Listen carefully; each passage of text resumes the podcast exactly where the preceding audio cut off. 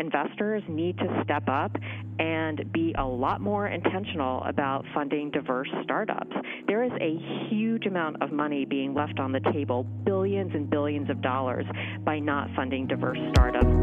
Welcome to the Yahoo Finance Presents podcast. I'm Alexis Christophorus. The numbers are staggering. Just 2.2% of all investor dollars go to women-led startups. My guest today is working to change that. Allison Capen is CEO of Women Who Tech, a nonprofit that helps fund female-led startups in the tech space. She is also the co-founder of the annual Women's Startup Challenge, and I'm delighted to have Allison on the podcast with me today. Hi, Allison. Hi, thank you for having me. I am intrigued by the Women's Startup Challenge. It's in its fourth year, is that right? Yes, it is. And talk to me about why you started this back in 2015, and what is it exactly? Sure. So we launched the Women's Startup Challenge in partnership with Craig Newmark, who is the founder of Craigslist, and Craig Newmark Philanthropies. And we have one goal, which is to shake up a culture and economy that's made it exceedingly difficult for women entrepreneurs to raise capital. And I'll give you an example. So 2 years ago, a study came out that only 2.2% of women-led startups were funded. And a year later, that number hasn't changed. So for the past 2 years, we've been talking about this problem, about the lack of funding for diverse startups, and the numbers aren't budging. And that really was the catalyst for starting the Women's Startup Challenge. Why do you think that is? Why are female-led startups having such a tough time getting seed money? So I think that there's a couple of issues here. The first one is that the gatekeepers of the investor world tend to be men and white men, and they tend to fund people in their network. So if the people in their network tend to be other men who look like them, who think like them, are launching products that were similar to them when they were having their own startups, that is who they tend to fund. And so right now, there is only about 11 to 13% of the investor world is comprised of women investors. That number is growing every year, but it's not making a big dent in terms of the funding for women-led startups. And frankly, I don't think it should be on women investors to come in and solve this problem. It's an investor world problem. And frankly, male investors need to step up and be a lot more intentional about funding diverse startups. There is a huge amount of money being left on the table, billions and billions of dollars, by not funding diverse startups and having them not expand their pipeline. Have you found that when female-led startups go before some of these VC firms, that they are asked different questions than they would if they were male founders of the company? Do you feel like they're treated differently in any way? Has that been your personal experience? I definitely think that they have been treated differently. And as a matter of fact, 2 years ago, we did a very large study on this issue where we spoke with almost 1,000 founders and women in tech that were both men and women about their experiences of raising funding. And we found out that for women founders who were harassed, which was about 40%, in the study, 77% experienced sexist harassment, and out of that, 45% experienced sexual harassment. And then if we dug in even more into those numbers, 65% who experienced sexist harassment were propositions for sex in exchange for funding. What? Wait, these numbers are crazy. Can we just repeat that for the listeners? What is the overall number here? These are women who have startups and they're looking for funding. That's where this survey is coming from? Exactly. Okay, tell us those numbers just one more time, Allison. Yep, absolutely. So about 40% of women founders experienced harassment. 70, yeah. Just general harassment. Okay. Okay.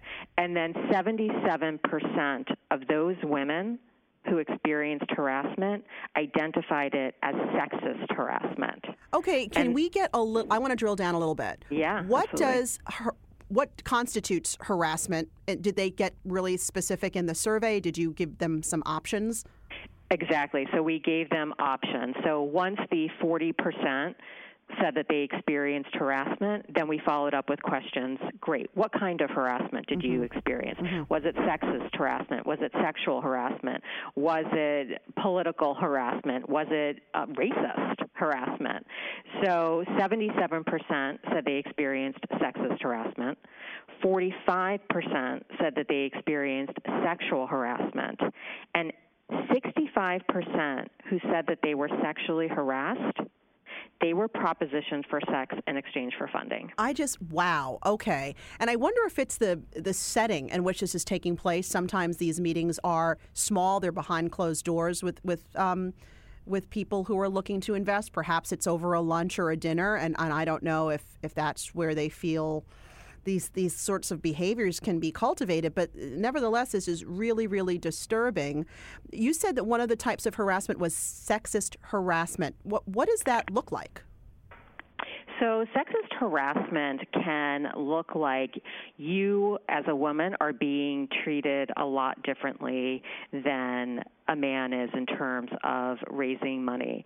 So you could be discounted simply just for being a woman. You could be asked about hey, I know that you've launched this company and you are raising funding right now. Are you married? Are you planning on having children in the future? Mm-hmm. When do you plan on having children? Like, that would never be asked mm-hmm. by a man. And in fact, in our survey, when we actually asked men if they had experienced sexist harassment, I think it was about 10% of men that said that they'd experienced that. Counter that with the 40% of women who said that they, 77% right. of the women who said that they experienced that. And by the way, when we were talking about the 65% who said that they were sexually harassed and were propositioned for funding in exchange, 0% of men said that that happened to them. Wow. I mean, if that doesn't happen. Yeah, that's a stark difference. I'm curious if you or if someone else has surveyed the VC firms. Why don't they give more of their money to female-led startups? Is there a trust issue? I'm just curious. So the feedback that we have gotten from the VC firms, and we've spoken with many as well as angel investors, is they say that it's a pipeline issue, that they don't have enough women-led startups in their pipeline. And frankly, we do not think that that is true. That they may have a personal pipeline issue. That is probably very real. But in terms of the overall sector, there is a growing amount of women-led startups. And, I'll just give you an example. We're on year 4 of our Women's Startup Challenge. We have access to nearly 3,000 women-led startups that have applied to our Women's Startup Challenges. So it's really about intention. If it is the goal of an angel investor or a VC firm to fund diverse startups, then the startups are out there, but they have to be intentional about reaching them and recruiting them, working with groups like Women Who Tech, working with groups like Women 2.0, working with investment firms like Backstage Capital. We all have access to this incredible network, and so it's up to the VC firms to just be a lot more intentional. And like I said before, they're leaving billions of dollars on the table by not funding these startups. You know, that 2.2% number that we've been talking about a lot, that just 2.2% of the VC money out there is going to women-led startups. Is that a fair number, given that this really isn't apples to apples, right? Because there are a lot more, just on its face, male-led startups than there are female-led startups. Yep, that's definitely a great point. But it's not like there are 3% of startups that are women-led. It's actually about 30% of startups that are women-led. So those numbers are dismal. They're terrible, and there's no reason for it. Do the numbers get even worse, dare I ask, for minorities? What if you're a black female-led startup? Absolutely. So I was just about to raise that. So for women of color, the statistics are far more dismal, if you can believe it. So about 0.2% of startup funding has gone to black women founders in the last couple of years. But if we take a look back historically from like 2007 to about 2017, that number is like 0.0006%. Wow. Yeah, there is certainly work to be done, Allison. You know, the numbers show that the return on investment for a female-led tech company is higher than a company that has all male teams. Is this a survey that you conducted or someone else? There's been a few surveys out there. So the Kauffman Foundation has done a lot of research on this, and they found that private technology companies led by women are much more capital efficient, achieving 35% higher return on investment when venture-backed, 12% higher revenue than startups run by men. In terms of first-round capital, when they looked at their own portfolio, they also found that women-founded companies outperformed the male-founded companies in their portfolio by 63%. So when you say founded, meaning the female, okay, she founded the company. Is she then CEO? Has she taken on a C-suite type role within the company? Absolutely. Mm-hmm. Absolutely. And so that is pretty impressive. Why do you think the ROI is so much higher for these women-led companies? Because traditionally you hear that women, especially when it comes to investing in their own personal lives, take on less risk than men do. So I think that a lot of this boils down to there's a lot less resources, financial resources, for women-led startups. And so you have no choice that if you are going to make it as a women-led startup, you have no choice but to really work with the leanest resources and find a way to thrive. And this proves that women-led startups are much more capital efficient because, frankly, they have to be. They have no choice if they are going to launch a startup and survive. Now, you launched, we've said, the Women's Startup Challenge in 2015. During that time, you funded companies in a number of different sectors, health sciences, fashion, security, a lot of others. What have the results been so far? How have things changed since you started? And how many of the companies that you helped fund are still in business? So that's a great question. I think one of the greatest assets of our program has been our impact, showing that when you are intentional about working with women-led startups and providing resources and capital and opening up investor networks, women-led startups thrive. So 81% are still in business from our program. 84% have raised funding. And about 90% have gone on to establish major partnerships with corporations like Snap and Amazon and Sony and so many corporations. So it's one of the few programs out there that is really showing the VC community that if you are intentional about supporting women-led startups, like I said, through capital and resources, women-led startups will thrive. That's a really impressive list there of how the companies have gone on to really do well, because we know how difficult it is to be a startup, male, female, or otherwise, and a number of them do go under, so that's a great track record. You partnered with some big names, LinkedIn, Google, for this startup challenge. What role do they play in all of this? So when we partner with the companies like Google and LinkedIn, we typically co-host these Women's Startup Challenges.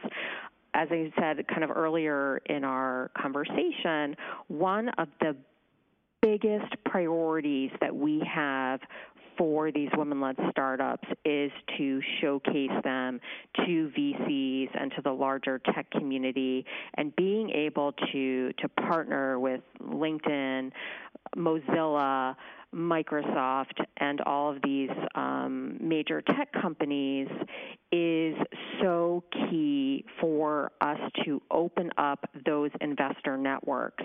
And so that's why we've been very intentional about partnering with those companies. Tell me a little bit about your background, Allison, and how you came to Women in Tech and to also start up the challenge. What industry did you come from? So I actually run a digital agency called Rad Campaign, and we incubate Women Who Tech inside the agency. We've been doing that, since day one, because we really believe in solving this problem. And frankly, we just weren't seeing it done by many in the space, and so we made the choice that we were going to launch the Women's Startup Challenge, and we were going to put all of our agency's support behind it, and we haven't looked back. We're completely volunteer run, and I have to say, as a volunteer run organization, our numbers are incredibly impressive. So in a national poll, you found that 60% of respondents agree that tech is not being leveraged to address America's top concerns, and I guess one of them being healthcare. What role should tech be taking in providing solutions? So it's been, we definitely have seen a surge in tech companies taking on health tech. And I think one of the things that we're still not finding is the key solutions to solving healthcare, not just in this country, but around the world. And so we're very interested in working with startups and social enterprises that are tackling this problem, but particularly from a diverse lens.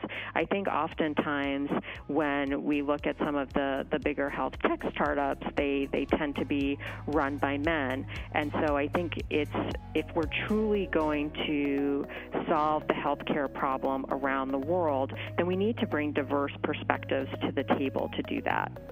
Allison Capen of Women in Tech, thanks so much for joining us, and continued success. Thank you so much for having me.